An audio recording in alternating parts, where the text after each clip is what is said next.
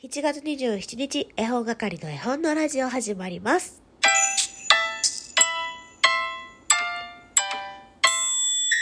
こんにちは、絵本係のまこです。この番組は絵本つながる言葉、命をテーマに活動している絵本係が絵本の話をしたり、絵本じゃない話をしたりする12分間です。なかなか声が治らなくてですね、前回よりもちょっと聞き取りづらいんじゃないかと思ってますが、お約束通り、今日は水曜日なので絵本探偵のコーナーやっていこうと思います。前回ね、えー夏を感じるときはどんな時ですかって言って皆さんに問いかけさせていただいたんですけれども、例に漏れず、お便りは一通も来ませんでした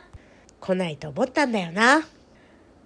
絶対来ないと思ったんだよな。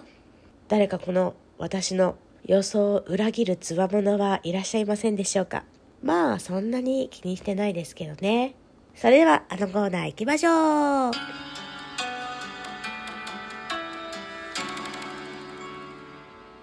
日数が少なかったんですが、お二方から調査報告届いています。すずさんから、絵本探偵調査報告です。10まで数えられる小ヤギでお願いします。こちらは初めましての絵本です。10まで数えられるようになった小ヤギがどうなるのか気になります。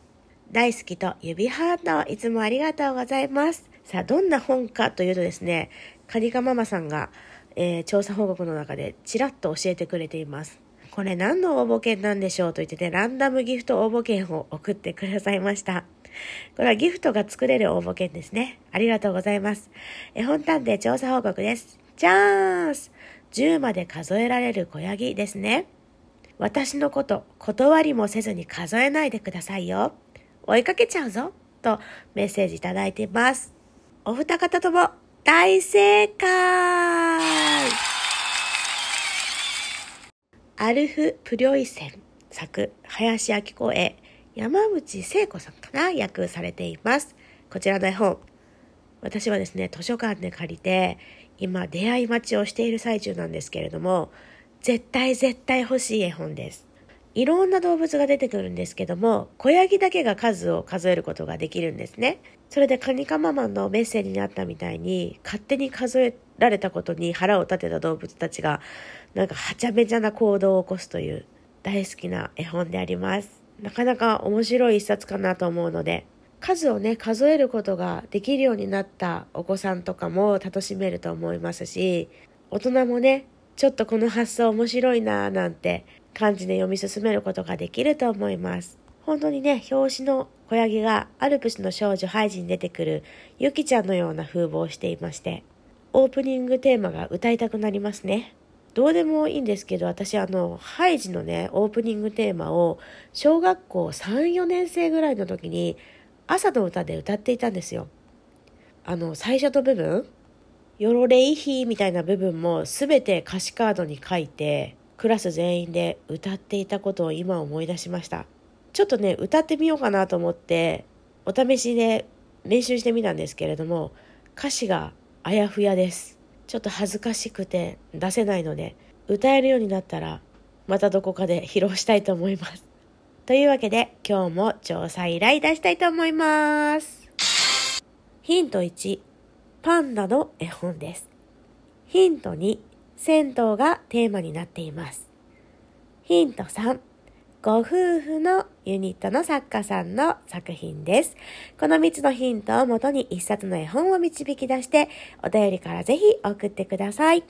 送ってくださった方1ポイント、正解の方は2ポイント加算させていただきまして、1ヶ月間一番ポイントが多かった方に絵本係から何かしらプレゼントを送らせていただきます。さてさて、世の中のね、学生さんたちはもう夏休みに入られましたね。ラジオトーカーのお子さんたちもね、絵本を楽しんでいるよっていう様子をちらほらと見かけて、とても嬉しい気分になっています。読書感想文がね、あったりなかったりっていうのも聞きますけれども、私は読書感想文が大嫌いでしたね。読書感想文以外の作文は割と好きだったんだけど、読書感想文は本当に書き方がわからなかったです。結局、何書けばいいのあれって。書き方がわからないので結局あらすじを追った文章になってしまって、感想ではなくてね、完全にあらすじ書いてましたね。それであの、自分で言うのもなんなんですけども結構作文は賞をもらえるタイプの子供だったんですね。だけど読書感想文だけは本当に評価が低くてどうしたらいいかわからぬままね小中と読書感想文をとりあえずあらすじで9年間埋めてきましたけども。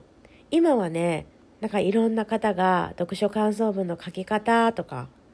もうその場で書いちゃおうみたいな講座なんかをされているので大人もね見に行っていいんだったらちょっと行きたいななんて思っているんですけど皆さんは読書感想文好きでしたか？何の本で読書感想文を書いたかすらよく覚えてないぐらい記憶にないですね。あの記憶にないというか多分嫌な記憶なので消し去ってしまっているような気もしますが夏の庭で書いた記憶はありますね何年生の時だったかわかんないけどもちろんねその頃から長いお話読むのが苦手だったので全部は読んでないんですよ。まあ、半分いけたらいいかなぐらいでその半分で読書感想文を書き切ろうとするのでもういろんな方向から膨らませに膨らませあらすじもね半分ぐらいのところまで書いてそこまでの感想で締めるという荒技ですね。それでも9年間書いた自分を褒めてあげたいなって思います。それでは皆さん夏休み楽しんでください。私はこの風邪のような症状をですね、早く治すことに徹してまいろうと思います。それでは絵本係の絵本のラジオでした。さよなら、きょ